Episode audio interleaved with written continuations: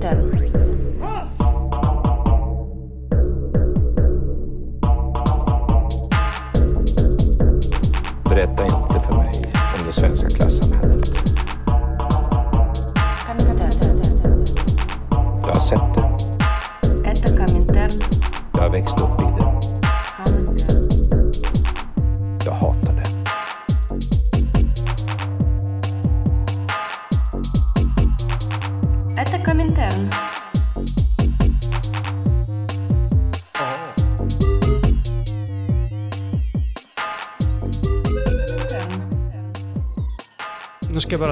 Försöka sitta och prata in i micken också. För den är liksom vinklad på ett sätt så att jag måste, jag måste se ut som en idiot. För jag sitter och tittar in i väggen till höger och så sitter Gaspar och tittar åt ett helt annat håll. Så vi liksom sitter i samma rum men vi kommer aldrig ha ögonkontakt. Dadaistiskt konstverk. Man sitter två märkliga män och talar med en tredje och bara, bara blickar möts aldrig. Det är ju någon som är i Freuds soffa liksom. Absolut. Sitter med, ryggen emot. Men eh, Tor är inte här idag eller? Nej, han kunde så inte. Det var sent för honom. Och jag och Andreas som sagt ligger hemma i sjuksäng. Men eh, vi, eh, vi tappra som är här, eh, jag och eh, Ryan, vi önskar Marcus från Return of the Repressed hjärtligt välkommen tillbaka till en andra inspelning, ett andra avsnitt. Hjärtligt Ja. välkommen. Tack så mycket. Förra Ja, avsnittet så... Ja, nej, men det var ju eh, skitkul förra avsnittet. Men- vi hann ju inte med mer än att tala, lite, eller tala ganska mycket om, eh, om din, eh, ditt liksom, livsäventyr på något sätt. Och eh, det var nog så intressant. Men det betyder ju att vi hade ett helt jäkla avsnitt om snurriga antisemiter i Wien på tidigt 1900-tal kvar. Ja, ja men exakt. De som, de som bara satt och väntade på det, de blev nog besvikna. Det blev de nog. Eh, eller de ja. kommer att bli det. Vi har, vi har väl inte ens släppt det första avsnittet än tror jag. Men det, det kommer väl någon gång i, i eh, början av eh, december tror jag. Det stämmer. Ja, För nu har vi läst en, en text som du producerat som heter Hitlers epistemologiska vändning eller något sånt. Jag har den inte framför mig här. Jag ska... ja Hitlers, ep- ja, ja, exakt. Jag skrev, en, eh, jag skrev ett avsnitt till er. Så bra är det när man intervjuar nice. andra poddare. Man får, man får skrivna avsnitt åt sig. Så ja, eh, Hitlers epistemologiska brytning i Mein. Kampf. Undertitel Arge och heroiska sällskap. Jörg Lantz von Liebenfeld, August Strindberg, Guido von List och Karl Leuger. Och här är det ju så många olika trådar att dra i att håret liksom eh, krullar sig. Men jag Ja. tänker att vill du börja med att plocka isär begreppet epistemologisk eh, vändning eller epistemologiskt brott. Ja, vad, vad, vad är det för någonting? Ja, men det är exakt. Det, det, det är en bra sätt att börja på. Jag hade här, så här, jag, jag gillar faktiskt att så här, typ, ha ett litet så här, citat eller en liten ingress. En abstrakt kanske det heter, typ eh, i akademin. Alltså man ja, lägger till ett litet citat. Nu är det jag själv som har skrivit det här så det är inget citat egentligen. Men, eh, men det ser snyggt ut i texten. Så, så jag skrev det här att eh, för att få någon abstrakt känsla innan jag så här, försöker förklara riktigt så parallellen mellan eh, det alkemiska arvet inom kemin och fysiken innefattar den arioheroiska mytologins arv inom den genetiska darwinismen och den nya biologin. Så eh, ja, det kommer bli gradvis tydligare vad, vad det kan tänkas betyda. Ja, för jag skulle vilja säga att, mot... för, förlåt, för jag skulle vilja säga att varje ord i den, i den eh, inledningen tarvar sin egen lilla förklaring. Men, Ja, men vi kommer väl dit liksom. Vi jobbar oss igenom det här tillsammans. Ja men verkligen. Jag tror jag, jag, jag, när jag läste om texten så undrade jag faktiskt vad jag hade skrivit där. Men sen så läste jag om hela texten och, och då blev det tydligt. Ja. Så jag hoppas att det är samma upplevelse för, för Det lyssnarna. e- exakt samma Men, upplevelse eh, för mig också. Jag läste den och sen läste jag om den och då blev det tydligare. Så Ja. ja. Så det här epistemologiska brottet då, det är ett eh, koncept som, eh, som jag hämtade från Althusser. Och han säger, säger följande i hans bok För Marx.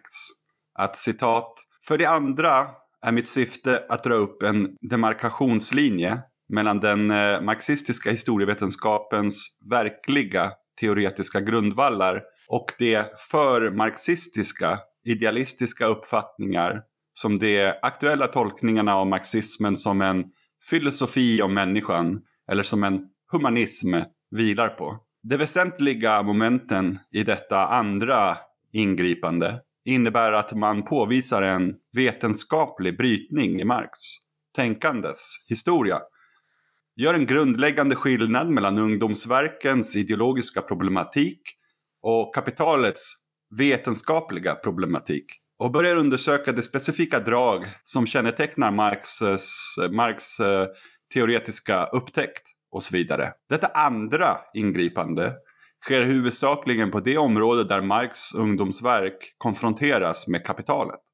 Genom dessa ingripanden kommer en stor motsättning klart till synes bakom de enskilda resonemangen, textanalyserna och teoretiska diskussioner. Den som särskiljer vetenskapen från ideologin, eller mer precis, den som särskiljer en ny vetenskap som är på väg att upprättas från de förvetenskapliga teoretiska ideologier som behärskar det område där den etablerar sig. Detta är viktigt. Det som behandlas i motsättningen vetenskap-ideologi gäller brytningen mellan vetenskapen och den teoretiska ideologi i vilken det objekt som vetenskapen ger kunskap om tänktes innan vetenskapen grundades. Denna brytning lämnar det objektiva sociala område intakt som upptogs av ideologierna, religion, moral, juridiska, politiska ideologier och så vidare. På detta de icke-teoretiska ideologiernas område finns det också brott och brytningar. Men det är politiska, effekter av den politiska praktiken, av de stora revolutionära händelserna och inte vetenskapliga. Okej, slut på citat. Så ja, det kanske låter överflödigt att säga något om eh, ja, men Marx teoretiska upptäckt eller upplysning. För folk som eh, enbart anar här någon eh, ja, Mahatma Mats eh, Satori eller eh, Nirvana-känsla. Liksom. Eh, det är väl så de ser på, på, på, på de här brotten.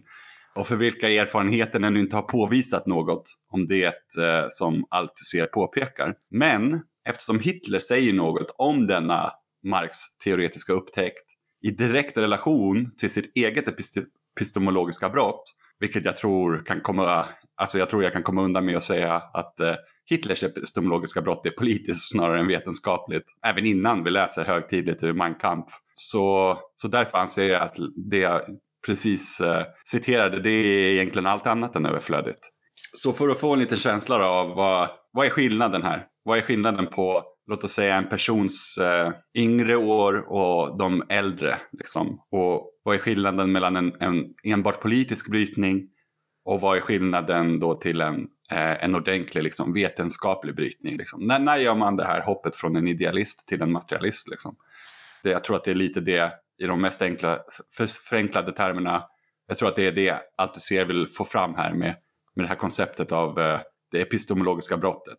Så för att få en känsla, ja, kör. Ja, men för jag tänker att det, man, man talar ibland om, eh, om en ung, varm Marx och en äldre, jag, jag tror aldrig jag har hört någon kalla honom kall Marx, men, men det, det finns något annat begrepp där. Liksom. Och också, som Lacan eh, uttryckte det, lilla flicka Marx och gamla gubbe Marx.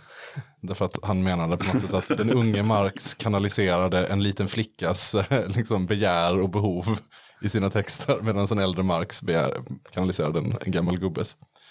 Um, ja, ja, men det känns som ganska typiskt Lacan att säga något sånt där. Ja, precis. Så här lagom provokativt. Men, eh, ja. men det, det, är väl också det, det, är väl den här liksom idén om att en, eh, en yngre Marx finns det liksom en, någon slags mer humanistisk eh, läsning som handlar mer om vad, vad det är att vara människa och sådana saker som man kanske förknippar med typ alienation och att slå sig fri. Och sen så finns det en eld. Jag drar ju naturligtvis här över väldigt ja. grov grovhugger väldigt mycket. Men, och sen, sen äldre mark som är mer intresserad av systembygge och vetenskap. Liksom. Och profitkvoters fallande tendens och alla de sakerna. Liksom. Just det. Med det sagt så är inte en äldre Marx ointresserad av vad det är att vara människa och en yngre Marx inte ointresserad av ekonomiska system. Men man får väl ändå tala om att det finns någon slags tyngdpunkter. Och mm -hmm. Althusser menar då att i något läge så gör Marx ett brott mellan de här två. Eh, den yngre Marx och äldre Marx-grejen den varma Marx och den kalla Marx. Ja, ja, ja no, men eller hur. Det, det, det där var ju jättebra sammanfattat. Jag tror att så här, anledningen till var, varför jag tog med det här var ju egentligen, det här, avsnittet han kommer ju absolut inte handla om Marx egentligen. Men eh, det är bara det att du alltid ser när han tar fram det här begreppet så, så pekar han ju på, specifikt på Marx. Liksom. Boken heter ju För Marx, så det är ju inte sådär jätteförvånande. Men eh, Vi har ett och han antal... reviderar ju typ Förlåt, vi, vi har ett antal män med mustasch i den här podden. Och, och de dyker Ja. upp. Och det är Marx och det är Hitler och det är några till. Så det är, vi är helt och hållet inom the wheelhouse här. Ja, så, så jag tror, alltså, han revid, Althusser reviderar ju lite det här uh, konceptet om huruvida det finns ett epistemologiskt brott senare. Men eh, det gör han ju framförallt liksom med hänsyn till precis det du gjorde också, det här grovhuggandet. Alltså, vad är det som tillhör den yngre och vad är det som tillhör den äldre då? Jag tror att det är egentligen mest det han har stört sig på, liksom att han var ju så här ganska antihumanistisk och så. Men eh, Eh, alltså, och det låter ju spontant som någon konstig grej att säga. Men, men ja, man får väl läsa allt och se om man vill förstå vad, som betyder, vad det betyder. Men jag tror personligen att det, det finns ett stort intresse att prata om det här eh, epistemologiska brottet som ja, men rent allmänt. Liksom. Att jag tror att det finns att all, de flesta människor som är politiskt aktiva har något sånt brott. Jag tror att det finns något tillfälle i ens liv när någonting händer som gör att man liksom känner att ja, men det här kommer jag aldrig kunna glömma. Jag brukar alltid säga, du vet, ni vet den här filosofiska, jag vet inte, proverbet eller vad man säger, eh, ord, ordsättet, du vet, om, om, eh, om ett träd faller ut i skogen och ingen är där för att höra det, eh, gör det då ändå ett ljud? Jag antar att ni har hört det någon gång. Jajamensan. Ja, eh, och jag brukar säga att så här, ja, men det, är typ, det är ganska dumt eh, frågat. Så här. Man borde egentligen fråga, om det skulle vara så att du var där och hörde det, kan du någonsin få det ohört? Så här, kan du någonsin igen låtsas som att du inte hörde trädet falla ut i skogen? Jag tycker det är en, en bättre variation. så ja, jag vet inte vem det var som sa det, men eh, det är min kritik av, eh, av den där äh, grundläggande filosofiska tesen i alla fall. Så, ehm, så, så låt oss ta en titt då på, på vad, vad, vad är det för träd som Hitler kan tänkas ha hört. Och som sen han vill så, så gärna berätta för oss. Ja, ja, ja, vi gnuggar händerna här. Det här ska vi naturligtvis titta närmare på. Ja, okej, så, så Hitler skriver i Mein Kampf. Ett sista skäl var att jag längtade efter att vara bland dem som levde och arbetade i det land från vilken, vilket rörelsen skulle startas. Vars syfte och mål skulle vara uppfyllandet av vad mitt hjärta alltid hade längtat efter. Nämligen att det land där jag föddes skulle förenas med vårt germanska fädernas land, det tyska riket. Det finns många som kanske inte förstår hur en sådan längtan kan vara så stark. Men jag vädjar särskilt till två grupper av människor. Den första omfattar alla dem som fortfarande förnekas den lycka jag har talat om. Och den andra omfattar dem som en gång åtnjöt denna lycka, men fick den tagen från dem av ett hårt öde. Jag vänder mig till alla dem som har slitits från sitt moderland och som måste kämpa för bevarandet av sitt heligaste arvegods. Sitt modersmål, förföljda och trakasserade på grund av sin lojalitet och kärlek till hemlandet. Längtar sorgset efter den timme då det kommer att tillåtas att återvända till sin fars hushåll. Till dessa riktar jag mina ord. och jag vet att de kommer att förstå. Endast den som i sitt eget inre liv har upplevt vad det innebär att vara tysk och ändå förväg- han är inte ens tysk, och ändå förvägras rätten att tillhöra sitt fädernas land kan uppskatta den djupa nostalgi som denna påtvingade exil orsakar. Det är en evig hjärtesorg. det finns ingen plats för glädje och tillfredsställelse förrän dörrarna till fadershuset slås upp och alla de genom vilkas ådror, vener flyter släktblod kommer att finna frid och vila i sitt gemensamma Reich. Wien var en hård skola för mig. Men det lärde mig de mest djupgående lektioner i mitt liv. Jag var knappt mer än en pojke när jag kom för att leva där och när jag lämnade det hade jag vuxit till en man med en allvarlig och eftertänksam natur. I Wien fick jag grunderna till en allmän världsåskådning i allmänhet och utvecklade en förmåga att analysera politiska frågor i synnerhet. Denna Weltanschauung och de politiska idéer som då bildades har aldrig övergivits, även om det senare utvidgats i vissa riktningar. Det är först nu som jag till fullo kan uppskatta hur värdefulla dessa läringsåren var för mig. Det är därför jag har gett en detaljerad redogörelse för denna period. Där i Wien lärde, lärde den krassa verkligheten mig de sanningar som nu utgör de grundläggande principerna för det parti som inom loppet av fem år har vuxit från en blygsam början till en stor massrörelse. Jag vet inte vad min inställning till judendomen, socialdemokratin eller snarare marxismen i allmänhet, till det sociala problemet etc skulle vara idag om jag inte hade förvärvat ett lager av personliga övertygelser vid en så tidig ålder. genom hårda studier och under ödets tvång. För även om olyckorna i fäderneslandet kan ha stimulerat tusentals och åter tusentals att fundera över de inre orsakerna till kollapsen, kunde det inte leda till en sådan grundlig kunskap och djup insikt som en man kan utveckla som har kämpat en hård kamp i många år, så att han var herre över sitt eget öde. Okej, slut på citatet från Mein Kampf. Det är så jävla roligt att han pratar om så här hårda studier fast det han har läst är så här äh, okulta fanzin av någon sån galen rasbiolog.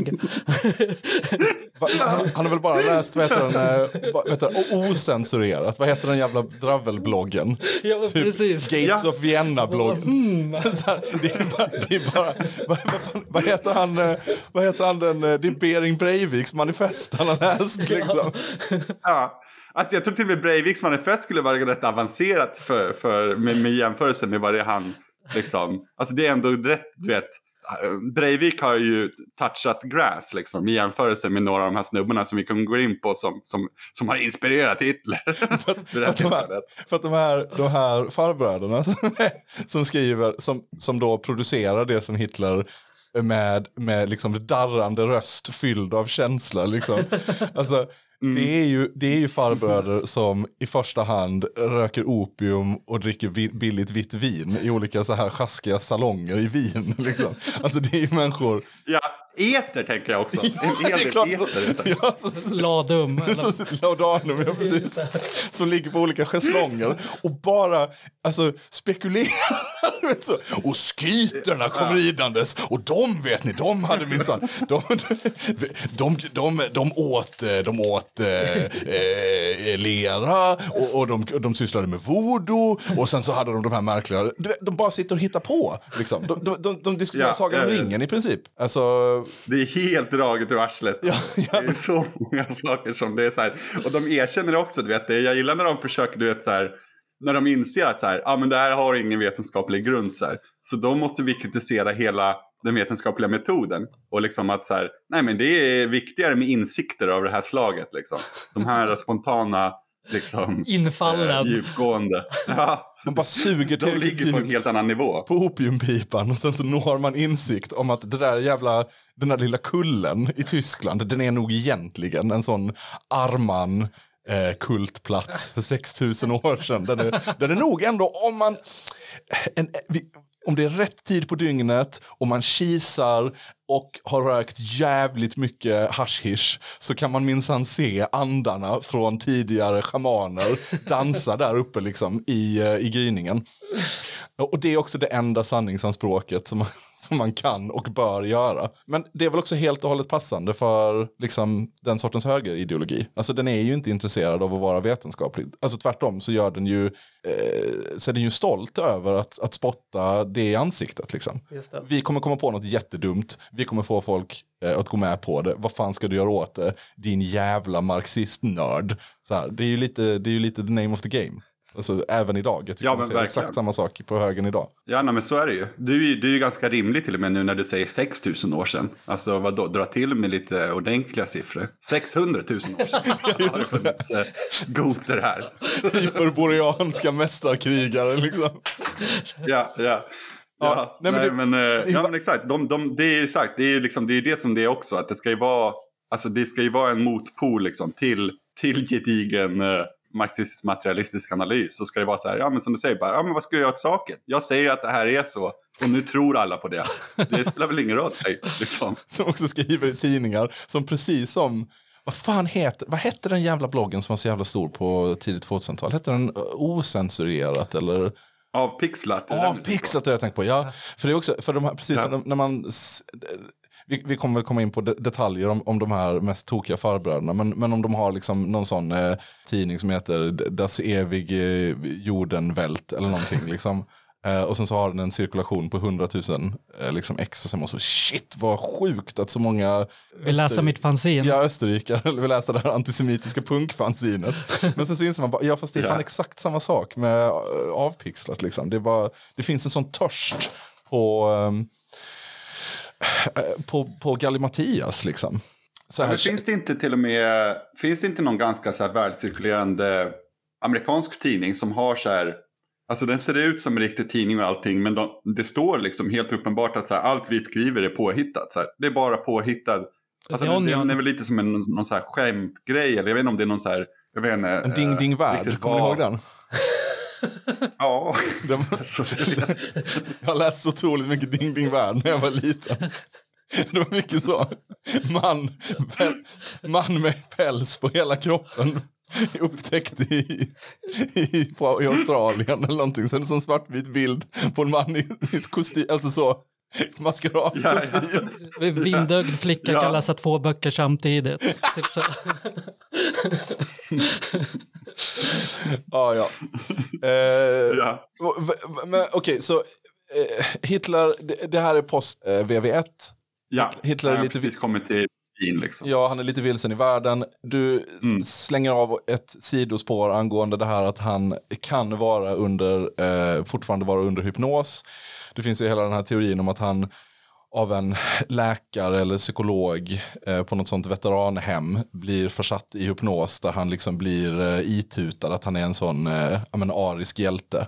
Eh, som har någon Ja, slags transhistorisk plikt att eh, återupprätta den ger- germanska rasens storhet eller någonting.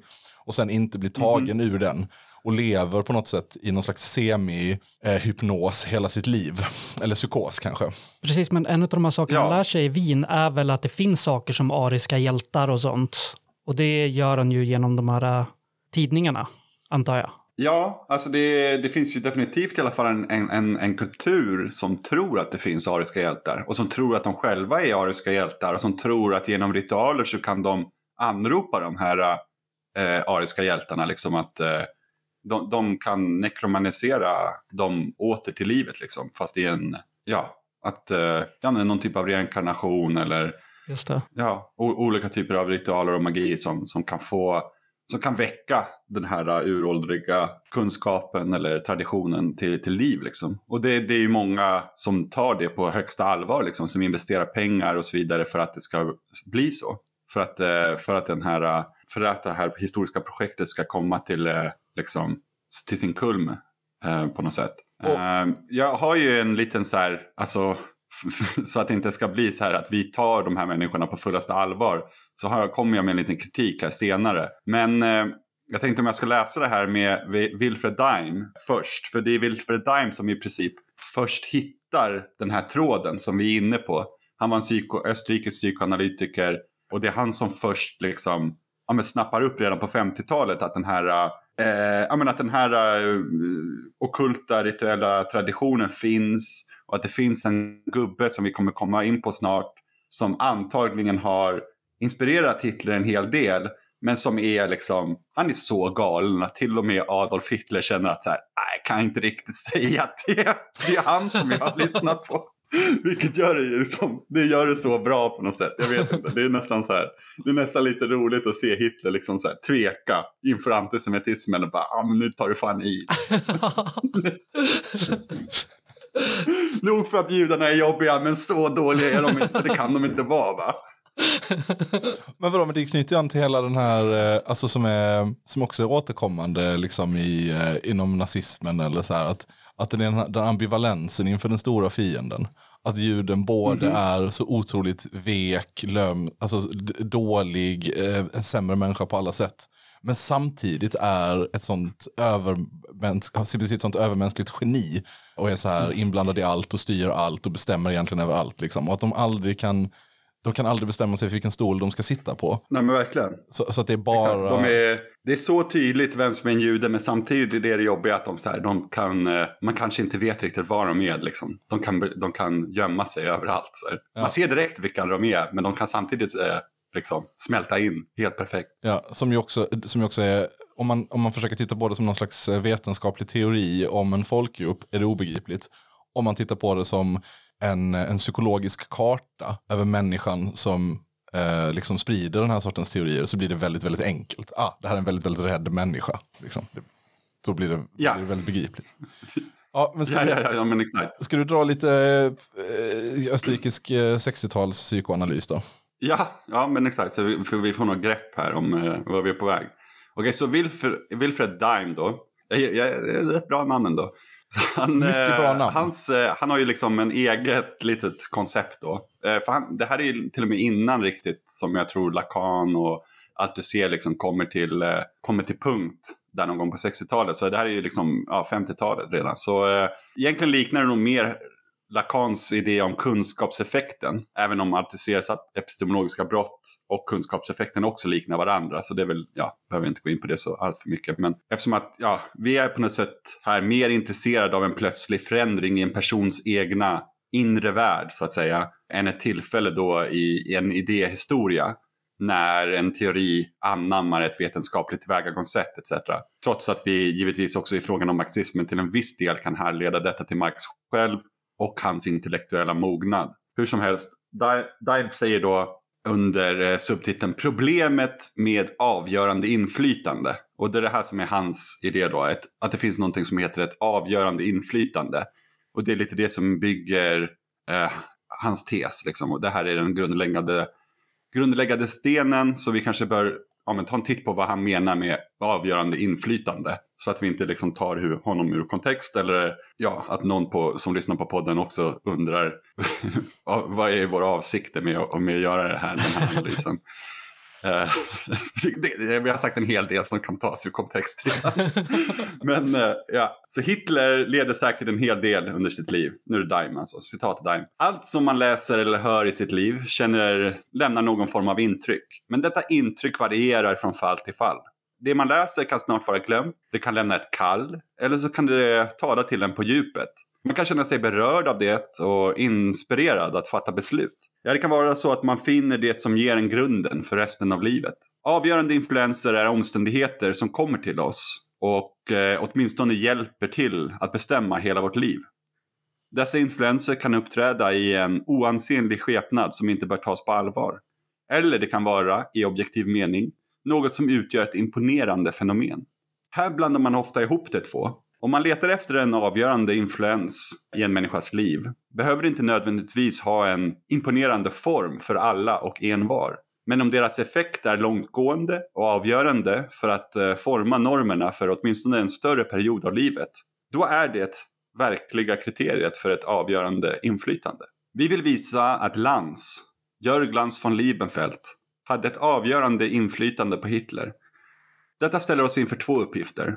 Vi måste visa att det fanns ett inflytande och vi måste visa att detta inflytande var avgörande. Ett inflytande föreligger redan om det kan bevisas att Hitler läste Lands skrifter. Men detta inflytande kan vara litet, till och med obetydligt. Vi skulle inte vara intresserade av små inflytanden eftersom det finns en utomordentligt stort antal sådana inflytanden i varje liv. Som vida skulle överstiga varje möjlighet till undersökning. Så att varje sådant försök skulle vara meningslöst. Ett avgörande inflytande på Hitlers livsstil och därmed också på hans politiska handlingar kan bara ges om hans ideologi, hans principer och sätt att se på saker och ting i viktiga avseenden överensstämmer med Lanz. Hitler var sannerligen ingen systembyggare. Hans talanger låg utan tvekan någon annanstans. Detta är viktigt att notera, för om vi kan upprätta ett grundläggande system här och där som överensstämmer i väsentliga drag skulle enbart detta tyda på en ideologisk härstamning av den yngre från den äldre. Om det ideologiska systematiska tänkandet i Hitlers fall endast är relativt svagt utvecklat är det mycket svårt att anta att samma ideologiska struktur uppstod hos dem båda, oberoende av varandra. Sådana psykologiska bevismetoder är trots allt mycket svåra. Professor Knoll hade i sin besittning sex nummer av Ostara, den tidskrift som Land gav ut, åren före andra världskriget. Han drog slutsatsen från den ideologiska kongruensen mellan lärorna i numret och det av Hitler att det fanns ett betydande inflytande. Vi ska se hur han hade rätt. Och då lägger jag bara till här en liten klammerparagraf att eh, det var den här Dr. August Maria Knoll som först drog Dimes uppmärksamhet till de heroiska sällskapen, de hemliga sällskapen och sekterna i Wien och däribland eh, framförallt landstexter texter ja, det var han som visade den här vägen då för Daim. Och Knoll han föddes 1900 till 1963, var en österrikisk jurist, sociolog och katolsk socialreformator. En lärare under liksom, eh, eh, nazisternas eh, uppgång och under Weimarrepubliken och så vidare. Men han är inte själv nazist. Men eh, ja, eh, slut på den klammen, bara en liten förklaring. Så jag fortsätter med Daim här. Men enligt min mening saknas här en mellanliggande länk. Vi bör också visa att Hitler verkligen var bekant med Lanz von Liebenfelds arbete. Om vi också kan göra detta är slutsatsen att Lanz hade ett betydande och avgörande inflytande på Hitler helt berättigad. Att visa analogin, till och med kongruensen mellan Hitlers och Lands principer kräver en separat behandling. I ett separat avsnitt kommer vi att presentera ideologin hos Lands i ett separat avsnitt och konfrontera den med Hitlers i ett annat avsnitt. Förutom likheter finns det naturligtvis också skillnader. Här ska vi bara konstatera att Lands åsikter och formuleringar är radikalare, mer oförställda till överdrift, men har en eh, systematisk ordning. Om man vill eh, citera Shakespeare skulle man säga, även om det är galenskap, så har det ändå en metod. Dessa skillnader är dock huvudsakligen sådana som lätt kan förklaras av publikationernas olika syften. För som redan nämnt ville Lanz sprida sitt system öppet utan att direkt eftersträva ett politiskt mål. Hitler däremot var tvungen att dölja sådana idéer av propagandaskäl och hålla dem i bakgrunden. Enligt Josef Greiner blev Lanz von Liebenfelds läror på så sätt, inom citat, äh, citat inom citatet, nationalsocialismens hemliga läror. Eh, slut på citat inom citatet. Det finns dock en skillnad som vi senare kommer att se i ännu större utsträckning. Även om Lanz var en tysk nationalist kom hans övernationella rasideologi mycket snart i förgrunden. Sambandet mellan nationellt tänkande och rasideologi är på intet sätt givet. Lanz blev mycket snart en internationell rasideolog. Till exempel med parollen, citat inom citat, blond, blå i alla länder, förena er. Slut på citat inom citat. I Hitlers fall, ja, den är fin. Eh, I Hitlers fall stod rasideologin delvis i skarp motsättning till hans nationella idéer. Men även i Hitlers fall var rasideologin i grunden mer betydelsefull. Hitler sa en gång, citat inom citat, begreppet nation har blivit tomt. Jag har varit tvungen att använda det av nutidshistoriska skäl. Men jag var från början klar över att detta bara kunde göra anspråk på tillfällig giltighet. Nationen är ett politiskt verktyg för demokrati och liberalism. Vi måste upplösa detta falska begrepp igen och ersätta det med det politiskt ännu inte förbrukade rasbegreppet. Slut på citat inom citat. Hitlers tyska nationalistiska idéer kom sannoliken inte i första hand från Lanz. Nu övergår vi emellertid till bevisen för Hitlers faktiska bekantskap med Lanz idéer. Slut på Wilhelm Daims citat i sin helhet. Ja, så Ja, just det. Jag, jag lovade ju då att eh, skulle ge någon typ av förklaring här. Eh, att, eh, ja, så att vi inte blir tagna ur kontext. Att, eh, jag vill bara betona då, alltså att eh, innan vi övergår till eh, bevisen för Hitlers faktiska bekantskap med landsidéer, att jag inte är en, någon eh, psykohistoriker. Det här är jag som talar nu och kanske talar för er också, vi får se. det, det stämmer. Och att, ja, och att jag vidare inte tror på att irrationella interventioner kan klassificeras under samma kategori av inflytanden som huvudsakliga materiella motsättningar i frågan om historiens framåtskridande rörelse i den ena eller andra riktningen. Med andra ord, Hitlers epistemologiska brott, eller den möjlighet att han faktiskt blev hypnotiserad att tro på sig själv som en arisk hjälte, vilket ja, än en gång, det är en annan närliggande teori, spelar i den slutliga analytiska instansen ingen roll. Det var inte dessa möjligheter som finansierade NSDAP, dessa händelser i en individs liv säger oss inte mycket om de politikoekonomiska antagonismer som formade olika historiska block och deras klassintressen under det andra rikets eh, industrialisering. Inte heller säger det något om massornas förtryck och vilja till uppror när dessa politikoekonomiska antagonismer nådde allt mer kritiska nivåer under kejsardömets förfall eller Weimarrepublikens impotens då den kastades in i en global finansiell kris som en konsekvens av den småborgerliga spekulationen på koloniala jordbruksvaror och den inhemska industrins massproducerade värdeform. Men, håller ni inte med oss, kära lyssnare? Att tanken är lite intressant ändå. Ja, alltså det här får man ju ändå säga är ju lite intellektuellt navelskåderi.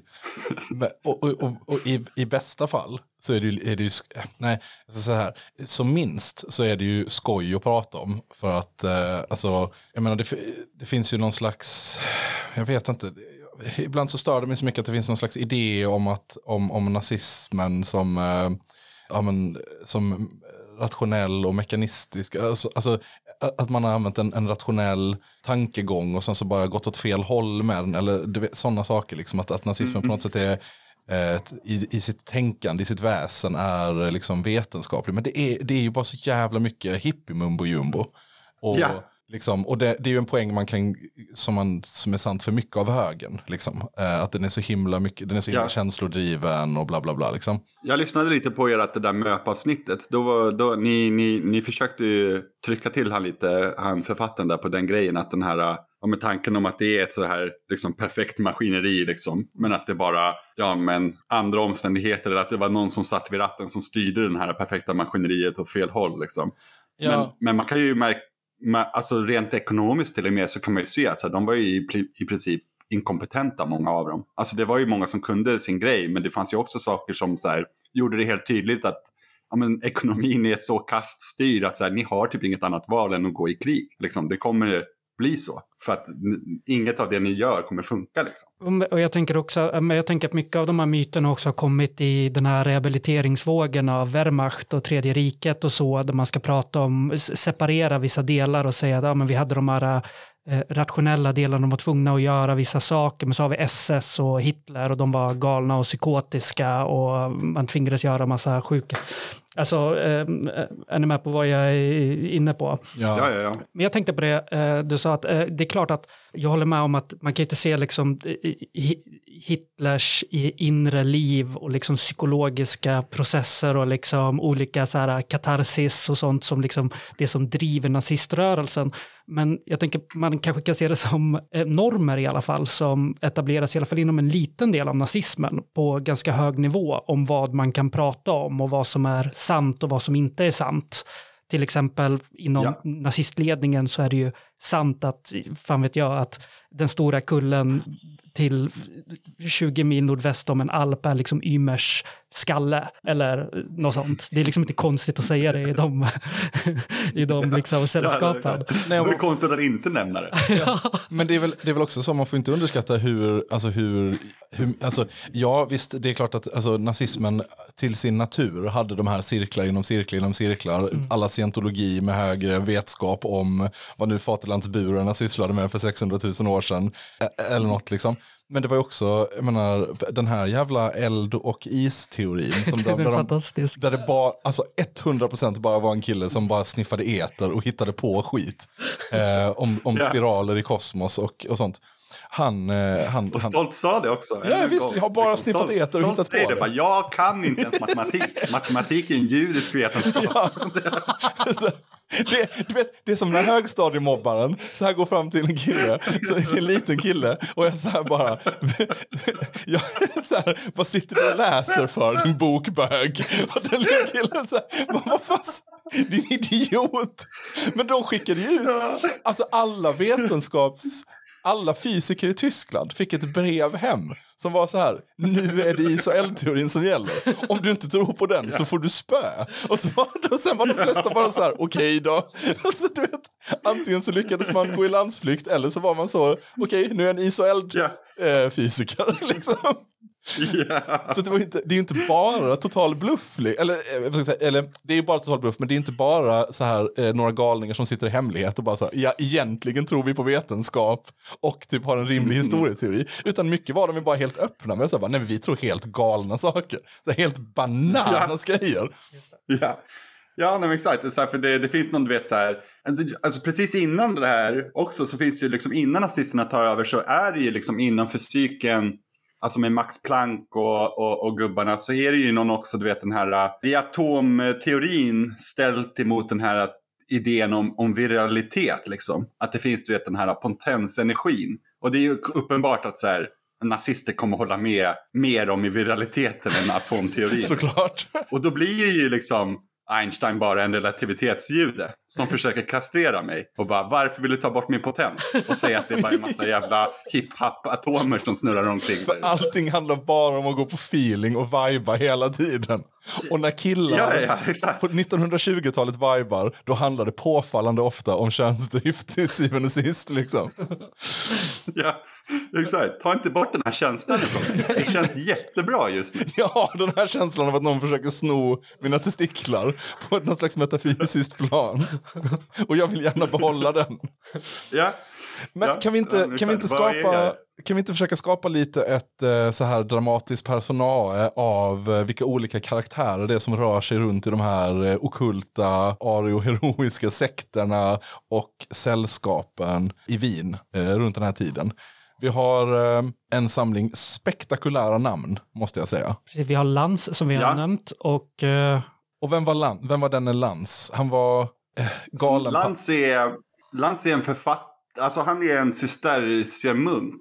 En eh, ostracerad, om det är, är det som man säger på svenska? Alltså en utkastad cisterciermunk. En Han skamferad har- munk. Ja, ja. Jo men för tydligen så om man, jag läste lite av de här texterna från liksom klostret och det, det, det verkar ju som att det är ganska tydligt att han har legat runt liksom. Eh, och det, det är ännu tydligare i hans egna texter. För fan vad den här killen hatar kvinnor. Alltså. Det är allt i kvinnans fel. Alltså. Det är så jobbigt med kvinnor och deras eh, sätt att lura en och, och liksom framkalla massa felaktiga potenser och viraliteter inom en. Det är, det är jävligt störande för, för Lans Jörg von Liebenfeld som inte ens är hans riktiga namn. Han har ju hittat på det här namnet för att hans, eh, för hans, eh, hans mamma var ju liksom jude. Och det blev ju också jättejobbigt. Men det märker man ju också. Det har ju en stor del av hans eh, ja, men oddepara psykos är ju liksom att eh, hans mamma är smutsig. Det är inte bra. Åh, det är så återkommande det här problemet för högerextremisterna. Åh, de har så svårt med sina mödrar hela tiden. Ja. ja. eh, men så det är kanske så här. Han som är mest accepterad som, som influens vid samma tid eh, är ju vet du, med den här eh, Karl Leuger som är Wiens borgmästare och antagligen liksom Ja, alltså han är, eh, står för den här eh, respekterade respekterade Folksblatt-tidningen. Det är liksom hans linje, den här bredare folkiska pangermanska linjen. Ja, men som vill ta slut på det andra riket liksom och försöka upprätta någon typ av, ja men kanske någonting som Österrike-Ungern eller Habsburgimperiet fast mest för tyskar liksom. Ett lite mer tyskt, liksom romerskt imperium. Verkar vara en jävla Så svinpäls. Karl Leuger, vad, vad sa du? Verkar vara en jävla svinpäls. Bara ett riktigt as. Ja, ja, ja, han verkar inte ett dugg bra. Alltså. Eh, jag, jag har sett lite bilder på honom och läst några av hans saker. Han verkar ju... Alltså han är ju inte lika galen som Lans, liksom, men det är en svår klass att, att ta sig upp till. Så det, det kan vi faktiskt av. Han kan få ta att vara den lite mer resona- resonabla personen. men grejen är att han är ju liksom inte resonabel heller. Alltså han är ju ganska fanatiskt antisemitisk och inspirerar Hitler tidigt. Men på något sätt så har han blivit accepterad som eh, alltså av allmänna historiker som en stor influens på Hitlers politiska tänkande. Och jag tror att framförallt är det för att Hitler känner ingen skam över att citera honom, alltså vid namn. Han säger eh, öppet att liksom Karl Leuger var en stor inspiration för mig. Och vi kommer till ett citat senare, liksom, just hur det gick till. Men, men det är uppenbart att till och med Hitler tycker att så här, han är ganska, han är rumsren nog för att liksom bli citerad i, i offentlig liksom, NSDAP-propaganda även när de har tagit makten. Lans däremot är inte lika ansenlig. Eftersom att han är oansenligt och kult och fanatisk och så vidare. Men det som gör hela den här lilla historien då intressant är ju att Karl Leuger och Jörg Lans von Liebenfeld på, på ett personligt plan, om vi tänker bort Hitler, verkade se öga till öga. Liksom, de var med i samma hemliga arg-och-heroiska sällskap där i Wien, i, i, innan till och med Hitler kommer till Wien. Så de verkar inte ha haft några problem med att sitta och runka i en sarkofag tillsammans. Men det är Hitler sen som, som tycker att det är lite jobbigt. Men, och det gör de, i den här sarkofagen sitter de tillsammans med, jag tror du nämnde, nu kommer jag inte ihåg namnet, men åtminstone en eh, intressant eh, sån eh, industrialist och mångmiljonär. Jo, jo, jo. Alltså det är många intressanta, det är det som gör det här så bra. Och det, okej, så vi, jag, jag kör en liten så här, eh, en liten, ja, men en liten bakgrundshistoria så. Alltså det här sällskapet då, det var det så kallade Guido von List-sällskapet. Som vid denna tid, alltså det tidiga 1900-talet, allt mer kombinerade då eh, Madame Blavatskys eh, teosofiska hemliga läror förmedlade av Frans Hartmann med fölkiska germano, germanofila begrepp. Så Liszt blev i princip grundare av den halvt esoteriska, halvt imperialistiska ariosofin. Så det är liksom ja, enligt den är arierna den enda kulturskapande rasen. Och det här är ett citat från, från List. Att eh, arierna var den enda kulturskapande rasen som utgjorde höjdpunkten i den mänskliga utvecklingen och därför också var kallade till världsherravälde. Och till detta fogades vanligtvis kravet att det idag framförallt gällde att förnya urvisdomen hos den gamla germanska prästkasten inom votanismen som han kallade armans. Och votanismen är liksom de här uh, Vienna, liksom vinbornas uh, beteckning på, på någon typ av odinism. Sen så finns det andra liksom falanger senare, men vi, kommer, vi kan inte gå in på alla. vi kan inte gå in på alla typer av odinism i det här avsnittet. Det finns för många. Men, men, men, men innan så... vi dundrar vidare, förlåt, innan vi dundrar vidare så tänker mm. jag det kan väl vara värt ändå att stanna upp lite vid och tala om vad de talar om när de talar om arier. Jo, men exakt. Det är precis det du, alltså den här uh, lingvistiska metodiken, det är ju så det börjar någon gång på 1700-talet. Jag tror att det är två stycken britter som eh, separat. Och jag, jag tvivlar alltid på det när de säger sådär. Att du vet, så, oh, de upptäckte det här separat. Jag tror att någon läste den andra och sen ljög om att han hade läst den andra. 100 procent. Ja, och speciellt när det är så här att den ene är helt bortglömd och det är, och det är den andra, den senare, som blir liksom den kände. De är självklart att du måste säga att du Liksom, du vet, man vill inte att historien ska komma och... och Anklaga en för plagiat och... Ja, ja, det blir jättejobbigt. Men så, så det är så det börjar och det är väl, alltså, alltså det är väl först liksom, jag tror att de var båda lite så här aristokrater. Så det, det, för, för till och med, vi har ju en känd, en svensk aristokrat också redan på 1600-talet. Kommer faktiskt inte, Rudbeck den äldre va, tror jag han hette. I Uppsala som, eh, ja det finns en någon känd historia där när han står liksom högt uppe på Uppsala universitets bibliotek under branden där på 1600-talet och räddar typ två, tre böcker endast som är liksom de han har skrivit själv. Eh, om... så, så, Detta måste bevaras! Springer in där i kåpan liksom och, och han säger, jag vet inte, alltså jag har inte läst den ordentligt. Jag började titta lite på den. Det finns en cool gammal så här, riktigt bevarad bild, eh, alltså en, en bildskannad eh, variation på någon av de här stora svenska arkiven. Och det är jättehäftigt. Alltså det är så här, alltså bara titeln till den här boken är, alltså det är i princip en halv A4-sida. Där han listar varenda jävla folkslag som han kan tänka sig. Eh, alltså som han kommer på överlag. Och bara säger att alla de här är från Atlantis och Atlantis är egentligen Sverige. Just det. Och det, och, det, och det är ju nära kopplat till stormaktstiden och att eh, du vet någon slags förmodernitet där tankar om vad jo, nationalism visst. skulle kunna vara börjar snickras ihop av olika förståsigpåare och eh, liksom, Swedenborgare och, Swedenborgare och, och, och tokstollar. Exakt, exakt. Eh, ja, men exakt. Det är, det är precis det som, eh, som sker med han. Och jag tror att han till och med, han blev ju uppsnappad sen av andra aristokrater kring eh, eh, ja, Karl XII. Eller om det var redan Gustav II Adolf. Nej, men jag tror det är Karl XII. Ja, men, men det börjar nog ehm. före Karl XII. Alltså de, de här idéerna om, om Sverige som någon slags arvtagare till Atlantis och sånt där. Det är nog, nog 1600-talets tidigare hälft till och med. Ja, ja men, men det är framförallt, verkar det som, lite mer än eh, Alltså en liten så här aristokratisk liksom, kuriositet. Liksom. Men sen, och, och sen när den får en liten vetenskaplig grund där då runt eh, upplysningen på grund av en lingvistisk metodik. Och den är ju liksom inte heller så här jätterigorös. Utan alltså framförallt inte själva, och begreppet arier, det är ju någonting som han helt hittar på själv, den här britten. Alltså de hade ju inte någon, själva någon så här känsla av att så här, ja men vi pratar rätt lika språk, så här, vi måste ju höra ihop på något sätt. Alltså vi vet ju själva hur vi relaterar till danskar, liksom. de är ju ett helt annat släkte. Det är, liksom, det är ingenting man känner solidaritet med. Även om, ja, jag, jag, jag, jag har lite dansblod, jag är väl en kvarts dansk eller någonting, men, men det ska jag förneka in i graven. Så, så, då, så han säger ju liksom bara, alltså för att typ få något sammanhang, så säger ju den här britten att eh, ja, men han letar efter det här, äh, ja, men, så här, hur, hur kan vi få ihop det? Och jag tror att då hade det jag tror eh, på lite samma sätt som, eh, som britterna sen då också klassificerar massa olika gudar inom hinduismen. Bara för att det ska bli lite enklare och, och ja, kontrollera indierna. Liksom. Att det är några som får vara med i gruppen, det är några som inte får vara med i gruppen. Lite liknande gör han där också. Så det är inte på något sätt att eh, det som senare blir indo, de indoeuropeiska språken låt säga idag. Och det kan man väl inte så här begära av honom heller att han skulle ha fått till allihopa heller.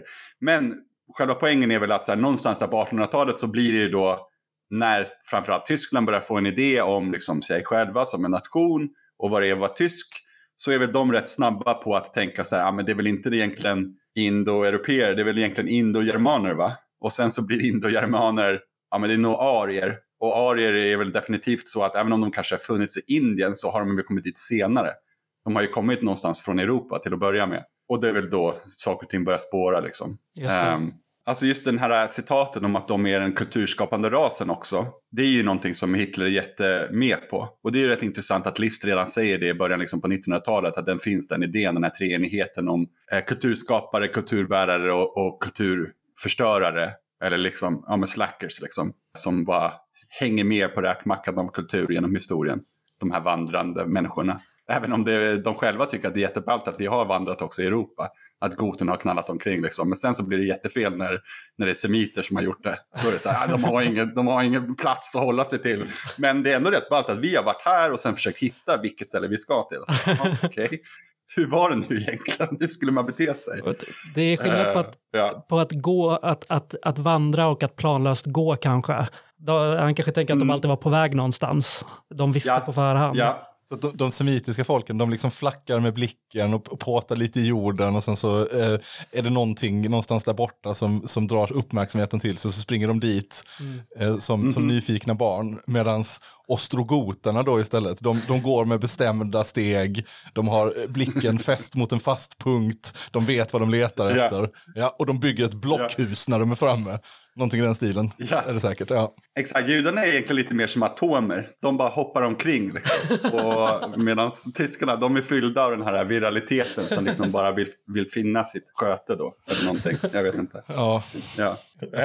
Jag tänker att de måste men alltså, det finns ju alltså bara för att ta en liten avstickare, det finns ju några psykfall inom den här eh, Guido von Listenskapet som börjar plåta på idén om att så här, en gång i tiden så innan liksom ja, men, eh, Salomons präster tiltade jorden så, så fanns det liksom ingen anledning till att vän, eh, vandra.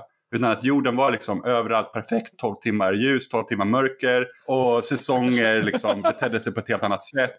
Sommar och vinter och all de här kna, judiska liksom, knaseriet.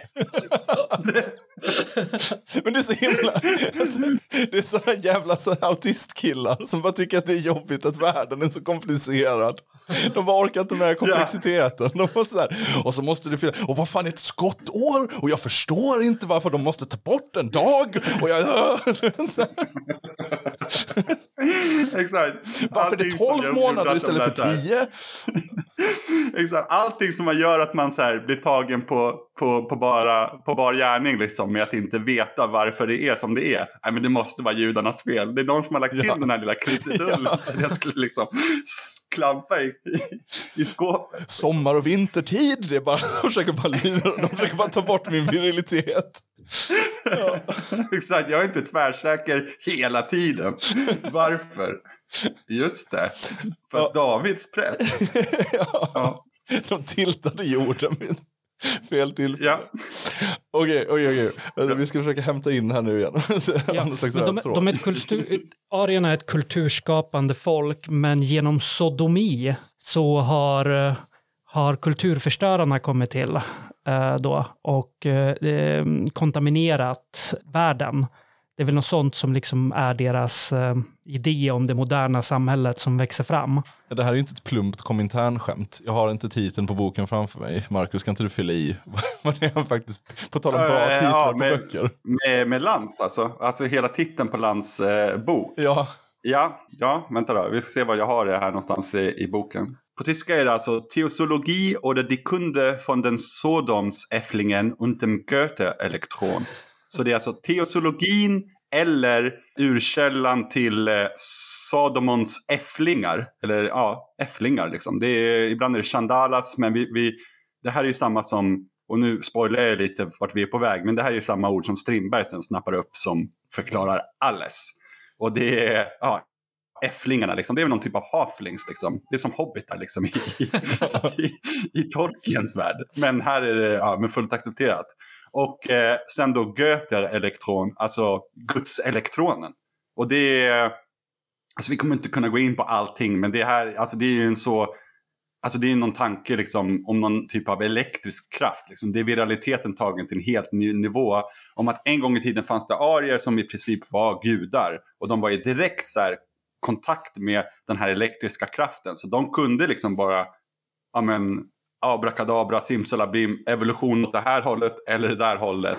De liksom styrde över Guds kraft som är någon elektrisk kraft. Och de kanske till och med hade typ någon typ av maskiner. Alltså det, det, det, det är lite därför jag kom in på det här från första början. För att jag ville hitta, så här, vart kommer du vet, den här äh, ja, men, idén om äh, vet det, antika astronauter ifrån? Alltså den här äh, althistoriska idén om att så här, ja, men det, vi, vi är egentligen klonade på den här jorden och att det är utomjordingar som har kommit hit eh, för länge sedan. Och att ja, ofta så ser de här uh, utomjordingar ut, alltså när de är som bäst, när de är sådana här pleiadians, plejader då ser de ju lite ariska ut. Liksom. De ska vara blonda eller nordiska. Så varför är det så? Alltså det måste ju vara att det, det är någon nazist som har kommit på det här från början tänkte jag. Och, och mycket riktigt, det verkar ju som att det är, är Lans von Liebenfeld som, som gör mycket av liksom, grunden till det här med sin gudselektron. Liksom. hur- Och den här idén om klonandet och liksom att vi, det, ja, vi är framavlade liksom. Men, men Eh, hur, vet du hur det här är kopplat till hela den här eh, vril-grejen? V-R-I-L. Ja, jo men så Vril är väl typ eh, så ett annat eh, hemligt sällskap, det kanske mest kända hemliga sällskapet det är ju vad heter det, Thule-sällskapet. Eh, som blir, och det egentligen är det så här, folk tror att det här är det mest kända sällskapet för att det var det hemligaste och kanske det mest liksom, esoteriska. Men egentligen är det så att alltså, Guide von List-sällskapet är ju mycket mer esoteriskt skulle jag säga. Det som gör att vi minns Thule-sällskapet eller varför det nämns är ju för att jag tror att det är framförallt Hess men några andra av de stora pamparna i NSDAP, de gör ju om det till en, någon typ av kamporganisation där under, i, i Bayern där under Sovjet eh, eh, eh, försöket liksom med, med liksom folkstörmen, nej inte folkstörm, vad heter de, eh, vad hette deras paramilitära eh, SA. Stormabteilung, eller? Ja, men innan det blir Stormabteilung, liksom innan NSDAP så fanns det ju den här äh, liksom, veterankåren från första världskriget som alla vill ha. Stålhjälmarna, Stahlhjälm och... Ja, ja, Ja, men det fanns ju massa sådana där veteranorganisationer. Ja. Så, så de, det är det, liksom, Turesällskapet görs ju om på något sätt till liksom, och det, då funkar ju liksom, det, liksom att man är någon typ av eh, eh, murarorder. Det funkar ju som en rätt bra täckmantel. Man kan förvara vapen och så vidare i sina lodger, och jag vet inte vad de kallas på, på svenska, men, ja, men liksom sina Loger, tror jag det sam, samlingslokaler. Ja, men eh, lodge som Ja. i eh, typ samling, Men jag, jag, tror man, sällskap. Ja, men Man jag, kan tror man, säga loge. jag tror Ja. man säger logen. Ja, eller Loger, Ja. just det, just det, just det. Ja, men som i sina loger och sådär. Så det är väl egentligen, och där ur, och jag tror att mycket av det här är ju någon så här, alltså det är så my- mycket av det är saker som har kommit till senare. Till exempel med så här att nazisterna hade ufo-skepp, liksom, att de hade rymdskepp och sånt. Det kommer framförallt är det, och det är också en jävligt intressant historia för många av, framförallt Edmund Kiss och eh, Landig, Wilhelm Landig, som sen eh, skapar typ ett av de första så här post eh, andra världskriget eh, förlagen som, som börjar skriva om sån här eh, esoterisk hitlerism och som försöker, ja men du vet, egentligen så är inte Hitler död utan han gömmer sig bara på en bas i Antarktis. Och då, vi hade faktiskt eh, rymdskepp så, så vi förlorade inte, vi har bara låtsats som att vi har förlorat. Och den, det blev ju liksom som en så här, alltså det är än idag, är kopplat till det stora svenska Arktos eh, förlaget och så vidare. Eller, Alltså det finns kopplingar i, i, i mening om eh, ja, men författare som Evola och, och så vidare. Och framförallt Landig inspirerade ju, var med i någon större, alltså den här Wilhelm Landig-gruppen av förläggare. De var ju eh, också väldigt bundis med många av de amerikanska nynazisterna. Så till exempel han eh, eh McVeigh och Oklahoma City Bombing-snubben. Och han, han delade ut den här boken The Turner Diaries. Va? Och, jag, och vad jag fattade som så, så var Landig kompis, eller Landig-gruppen var liksom i, i, ja, men i ma- maskopi tillsammans med de som gav ut den där boken. Så de, eh, de har haft en stor roll i att återuppliva eh, den här esoteriska hitlerismen. Alltså det finns kopplingar till Jung som sen finns kopplingar till eh, han den här stora, han som myntar esoterisk hitlerism, han där borta i Sydamerika, kommer inte på vad han heter nu, Santiago eller någonting.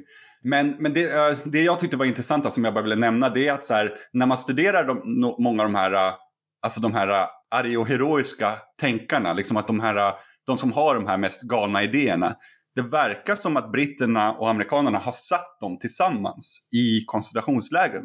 Det är nästan som om det finns någon vilja att få dem att fortsätta spåna.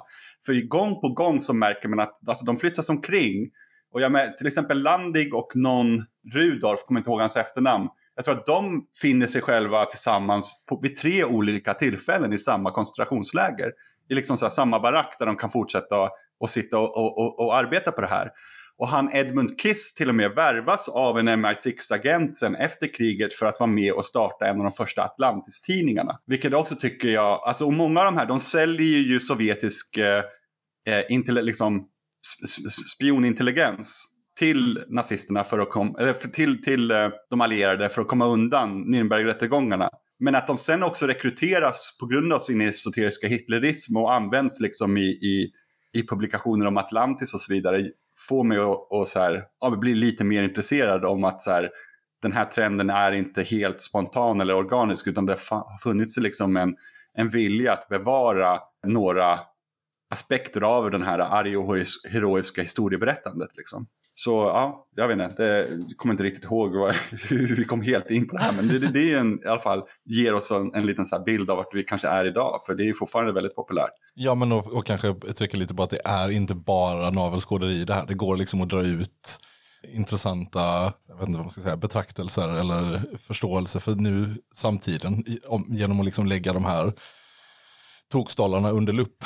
Liksom. Men var inte att Hitler inte ja. är död en vanlig sån, jag tror inte att det är det nu, för nu är han ju uppenbarligen död, oavsett om han inte var död för tio år sedan så eh, är han väl för gammal, men det var rätt vanligt när vi var yngre också, eller? Att ja, typ... alltså vadå, Sta Stalin tänkte ju det också. Och vad heter det, NKVD, innan det blir KGB så, så, har, så är väl det också det, ganska lång tid deras officiella linje. Eh, så man skulle ju kunna tänka sig att eh, den galna historien om att han bor på en bas på Arktis eller månen. Det kan ju vara liksom som en shitcoating. Liksom att så här, ja men titta vad dumt det är att tänka sig att Hitler fortfarande, eller att han skulle ha kommit undan. Tänk, tänk alltså vadå, tror att han åkte iväg på ett rymdskepp liksom? Och så blir det, det blir det, det man tänker på istället för en ganska så här, ja, men liksom metodisk utlagd plan för KGB liksom, som, som faktiskt la ner pengar på att försöka studera de här uh, rat-linesen som faktiskt existerade. Det var, det var ju många nazister som flydde liksom. Det. Och det var många nazister som återanvändes inom de nya apparaterna som uppstod för fredens skull, liksom FN och NATO och så vidare, etc. etc. Som liksom är i sin grund egentligen antikommunistiska apparater. Ja, det, det eh, är ju inte en sån galen ja. tanke egentligen. Man tänker liksom på hur man rehabiliterade och vapeniserade nazister och det som du är inne på nu lite om att va vapenisera på något sätt eh, den eh, spirituella, vad hette det, eh, hi hi hitlerismen. Den esoteriska ska, hitlerismen. Ja, men precis, exakt. är ju kanske inte så jättegalet. Man tänker på de riktigt galna sakerna de gjorde när de rekryterade japanska krigsförbrytare att, att, att, eh, ta fram liksom kemiska vapen som man kunde släppa på folk i Nordkorea eller eh, mm -hmm. ja, alltså. Ja, nej, men exakt. Det blir ju bara så galet som alltså, som, som, som narrativet gör det till. Liksom, det finns många materiella anledningar till att göra det galet också. För att dölja liksom en större, effektivare användning av, av eh, ja, men som till exempel Operation Paperclip och det du nämner liksom med där enhet 731 eh, i, Japan och, och de biologiska vapnen och så vidare. Det finns ofta så här, ofta när det låter väldigt galet så är det av en anledning, har jag börjat märka. Alltså det, det är ofta att det är precis som, som Nixon myntade väl det där greppet shitcoating att man lägger till massa skit bara för att det ska låta så jävla galet att ingen tar det på allvar, ingen kollar närmre. Och då upptäcker man liksom inte, till exempel det här att Karl Leuger och Jörg Glans von Liebenfeld, de är i samma grupp. Och, och, vi har inte ens kommit in på då några av de här större snubbarna, alltså industrialisterna, de som finansierade de här eh, hemliga sällskapen i Wien. Liksom. Just det, nu, man... nu, han bara pratar om Blavatsky, liksom, och Blavatsky är ju en galning också som man egentligen känner spontant att man inte be behöver ta på allvar. Men det finns mycket intressant skit med Blavatsky under de viktorianska förintelserna i Indien också. Hur, varför är det så att typ, när, där, där, där folk dör mest i Indien av svält, där är också en Maharaja som är kompis med Blavatsky många gånger. Och det är också en intressant fråga. Liksom. Vad var de egentligen där för? Vad var anledningen att de här teosoferna var i Indien och liksom blev kompisar med, med de högre eh, eh härskande klasserna i, i den liksom inhemska indiska samhället? Jag, jag, det Eh, bara, ja. jag har inte hört ordet Maharaja på så många år så jag bara började tänka massa på Tintin. Och, Men det finns, ju, det finns ju en hi- nazist till eh, hinduism pipeline eller åt andra hållet. en Eh, hinduism till nazism. bara- Ja. Ja, Jesus, ja kom vi inte- det, det vet ju du allt om Ryan.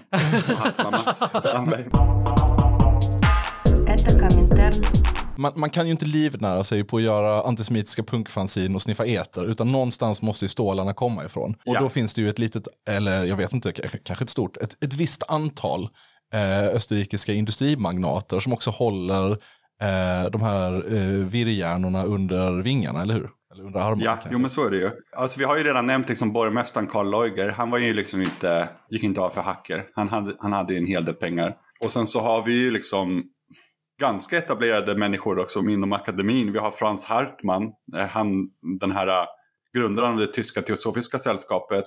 Och det är han som översätter Bhagavad Gita eh, för första gången till tyska som blir liksom Himmlers favoritbok. Men industrialister så har vi ju till exempel Karl Kellner.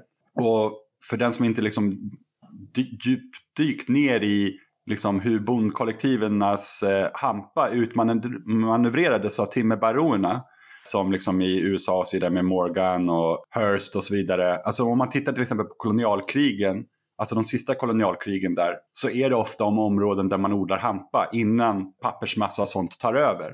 Och Kastner-Kellner-processen, som han är då döpt över, det är en av de här stora tekniken att använda sulfider för att börja göra papper av träd då under 1870-talet.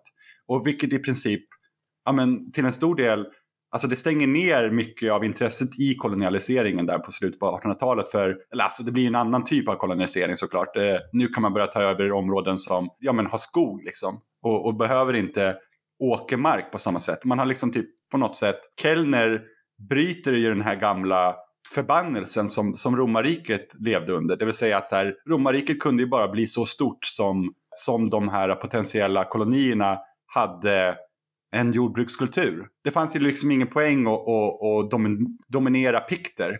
För jaha, du har tagit över pikternas land.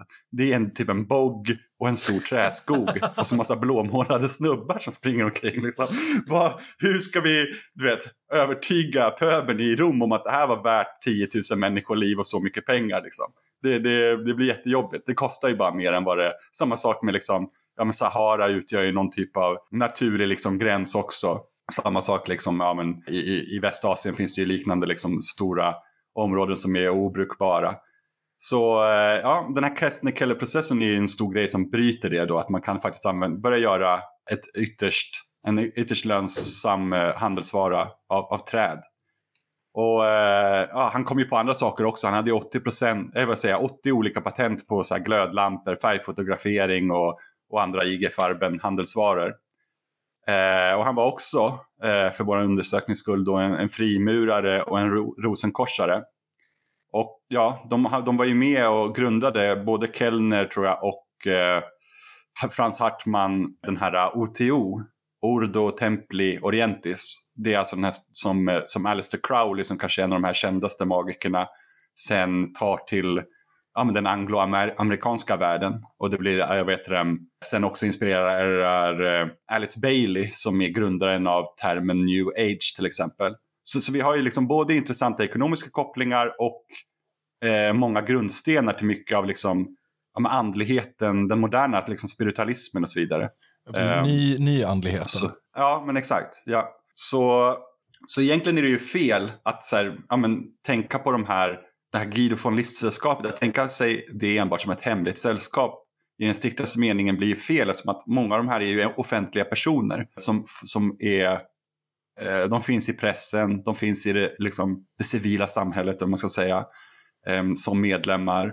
Och till och med den inre kretsen, den höga Armanen-orden, som liksom grundats av Lists mest intima anhängare, ännu en gång, det är, det är samma, det är många av de här mest kända liksom, aristokraterna och officerarna och så vidare. Folk från militären, ja, bekymrade män liksom, som inte gillar att, eh, det, liksom, att Wien inte längre är världens centrum, kan jag tänka mig. Och de börjar ju väldigt tidigt, alltså hela deras, deras det som är hemligt med dem, eller det som är mystiskt med dem är ju alltså deras övertygelse om att de är en spjutspets för ett upprättande av, en ny, av ett nytt andligt liv i Tyskland. Och de börjar besmycka sig med hakkors och runsymboler och den här då ariosofiska tolkningen. Och ariosofin blir liksom någon typ av den mest extrema germaniska tolkningen av någon typ av teosofisk eh, idéhistoria som går tillbaka, ja, men som vi sa, till Swedenborg och, och, och Rudbeck eh, den äldre där. Och, och, och, många andra personer också, liksom Blavatsky och så vidare. Och så har vi Steiner till exempel. Jag vet inte om Steiner var medlem i Guido von Livssällskapet, men Steiner är det är samma anledning egentligen till att antroposofin skapas. Det är ju för att Steiner och de andra germanerna tycker ju inte att eh, ja, men det, de är dumma i huvudet i, i britt, liksom britterna som, som tänker att, eh, att Jesus är en indier därmed han eh, eh, Krishnamurti tror jag de väljer som nya Jesus. Och det kan inte Steiner acceptera, så för, för Jesus måste ju vara någon typ av german. Eh, och då bryter de ju från dem. De bryter av andra anledningar också, men det är många av anledningarna har med en liksom germanofil eh, liksom, övertygelse att göra. Så ja, någonstans här så börjar ju också Jörglans von Liebenfeld förstå att så här, ja, men man kan inte bara vara medlem liksom, i någon annans sällskap. Man borde ju göra sin egna grej. Liksom. De verkar ju göra det hipp som happ. Liksom. Varför kan inte jag också göra det? Så List, han, eh, precis som, eller liksom, ja, förlåt mig, Lans, precis som List, börjar propagera då för, efter sina då långa och omfattande studier av äldre mysteriekulturer, så börjar han eh, eh vi måste bara, för någon typ av ariosofis... Förlåt? vi, vi måste bara, när vi talar om långa och grundliga studier så handlar det alltså mest om att röka opium. Och, typ, och, Ja, och ha sex exakt. antar jag. Eller, kanske. Eller, eller, Ja. eller bara syssla Ja, ja, ivrig självbefläckelse. Alltså, han, hans hela grej verkar ju vara, alltså, han tar Bibeln framför allt. Han tar många andra apokryfiska texter som liksom kretsar kring Bibeln. Och så upprättar han någon typ av pseudo-hermaneutiskt eh, system där han byter ut olika ord och bara, ja men sten betyder apa, därmed liksom undermänniska. Och träd betyder, ja men typ hjälte. Och stjärna betyder, ja men arier från, från liksom, en, en, äng, en, en arieängel från, från himlen. Och sen så bara, han, han gör någon typ av sån här, ja men liksom, n- någon skiffer. Och sen så kör han det rakt igenom. Vart än helst det blir en konstig text liksom, eller mening i, i Bibeln, då tar han ju det som ett, som ett hemligt budskap. Och som Dime säger någon gång ganska roligt, han bara, ja det kan ju bli en ganska rolig eh, läsning av Bibeln eftersom att det finns många ord i den texten. Och när man bara får byta ut dem precis hur man vill så kan man ju få fram något väldigt skoj Ja. då. Ja. så, så det är där någonstans där så upptäcker han ju då sin stora insikt om de här chandalas. Och det chandalas, det är, jag tror han har fått det från Nietzsche. Och Nietzsche i sin tur har ju fått det från så här, ja, men något eh, gammalt så här, brahmanskt eh, kastsystem om att chandalas är de här kastlösa, det är liksom de, de lägsta av de lägsta. Eh, och det är de som, eller chandalas har skapat av att några arier, kvinnor framför allt, eh, har haft sex med apor. Och, och hans, jag tror att så här, han säger att han någon gång, och jag har sett bilden på, det, finns, det fanns någon gravsten som upptäcktes på hans kloster som sen vändes om och på baksidan så ser man typ någon så här, någon, eh, vad heter de, eh, tempelriddare som står ovanpå en apa typ så här, med foten på hans kropp eller någonting. Men det är, alltså den är inte så så här, man, det ser inte ut som att han straffar honom egentligen. Det ser mer ut som att apan bär honom. Eller någonting. Och det är egentligen, man ser inte riktigt att det är en apa heller. Det kan vara lite vad som helst. Men en sprängkåt från han- Liebenfels vet exakt vad han ser när han tittar på den där Ja, gravstenen. ja, ja. ja. Det, allt har förändrats nu. Allt är så tydligt. Där kan vi snacka ett liksom- epistemologiskt brott. Wow! Ja, ja. Alltså han måste vara riktigt bäng när han, när han tittar på den där äh, gravstenen första gången. Alltså shit. ja. Eh, men eh, så han liksom, och han är ju pragmatisk så han, han upprättar ju då den här Ostara som är hans pamflett. Där han ska liksom, och det är inte bara att han liksom förklarar för oss hur vi ska läsa Bibeln och, och de olika apokryferna. Utan han började ju också lägga ut en ganska så här ja, men, omfattande plan om hur vi ska stoppa den här degenereringen av mänskligheten och, och, och liksom styra fortskridandet i en annan riktning. Och det är ju att vi måste hitta vilka som fortfarande är arier, och liksom av arie och liksom heroisk eh, liksom potens. Och eh, sen ska vi sterilisera alla andra och sen så ska vi skapa liksom sådana här avelskloster för att liksom, ja, men få fram någon ny typ av, eh, gärna nordisk ras då. Det ska helst vara lite, ja men det är ganska likt liksom så, så som vi tänker om vad nazisterna höll på med senare. Och det är liksom våran tes såklart. Att eh, det är mycket saker som han säger som, som vi vet att de andra gubbarna i NSDAP också säger. Så eh, ja, Chandalas kan ju liksom också vara lite andra saker också som romer och bögar och kvinnor och kommunister, judar och ja, allt det lösa packet liksom. Men, men så von Liebenfeldt är, var det här, von Liebenfeldt sitter alltså och läser Bibeln och hittar på olika ord. Och sen så som av en slump Mhm. då så visar det sig att om man läser, om man hittar det här hemliga skiffret och läser Bibeln rätt. Ja. Så visar det sig att Mm. von Liebenfeldt, som sitter i ett kloster, Ja. eh, det visar sig att när allt står rätt till så får man ligga jätte, jättemycket när man bor i klostret. Men det finns samtidigt inga det. brudar. Och det är ju en Ja. fantastisk slump att det skulle visa sig att det skulle, Ja. vara, att det skulle vara precis som hans onanifantasier. Att det skulle liksom Ja. vara, jag vet inte, liksom det, det, Ja, det väl så att det är en spirituella ganska kallet. standard så här, incel harem-dröm liksom. Det har Ja. gjorts många ni med eh, filmer om det där tror jag. Det är, det är ju både lustigt och deprimerande att högerhjärnan Ja. liksom aldrig kommer längre än utifrån, eller bort från liksom pojkrummet. Det är alltid där det Nej. landar. Ja, och att han, han blir utslängd för det också. Så då måste han ju göra liksom, anledningen till att han blir utslängd var ju egentligen liksom världens räddning. Det var, han försökte ju rädda världen genom att eh, ligga runt som eh, eh, celibatmunk. Liksom. Eh, bara så att ja, vi kommer på det klara om det. Så eh, han har då, han börjar, han, han börjar bli vad heter det, redaktör för den här eh, pamfletten då någon gång 1905 och fram till 1920. Och han hävdar själv då, som jag tror att du nämnde tidigare, att han har uppemot 100 000 exemplar i cirkulering. Eh, vi vet ju inte om det stämmer. Antagligen som med mycket av vad han säger så överdriver han ju. Liksom. Men eh, redan då 1904, så egentligen innan mycket av utvecklingen eh, med Guido från Listsällskapet så har han faktiskt redan skapat sin egna lilla grupp av lärjungar eh, som hängav sig åt honom och som han kallade The Order of the New Temple. Eller kort och gott OMT, alltså ja, den, den nya tempelorden liksom. För, ja, jag vet inte, det, det här har jag tagit från någon annan, men det är lite, det är sant alltså. För om man ska skapa liksom en, ett hemligt sällskap som inte, det är klart att du måste härleda det till tempelriddarna liksom, annars vad håller du på med? så, så det har ju han fattat liksom, att eh, det blir en jävligt töntigt hemligt sällskap om du inte är liksom, att det finns tempelriddare i bakgrunden liksom. Så till orden cirka då 400 medlemmar som alla bar alias i stil med vissa äldre hemliga sällskap och naturligtvis måste vara blonda, blåögda, så kallade då assinge. Hörde liksom i Guido von Lyssällskapet, framförallt officerare och dignitärer i den vinska societeten. Men också flera teosofer och än en gång då vår älskade författare August Strindberg som denna tid var bosatt i Wien. Och vi kommer inte in på Strindberg ännu så det borde ju bli ett till eh, avsnitt för det, det, ja, det är, vi måste förstå lite mer saker för att det ska bli riktigt intressant att han är medlem med de här gubbarna liksom.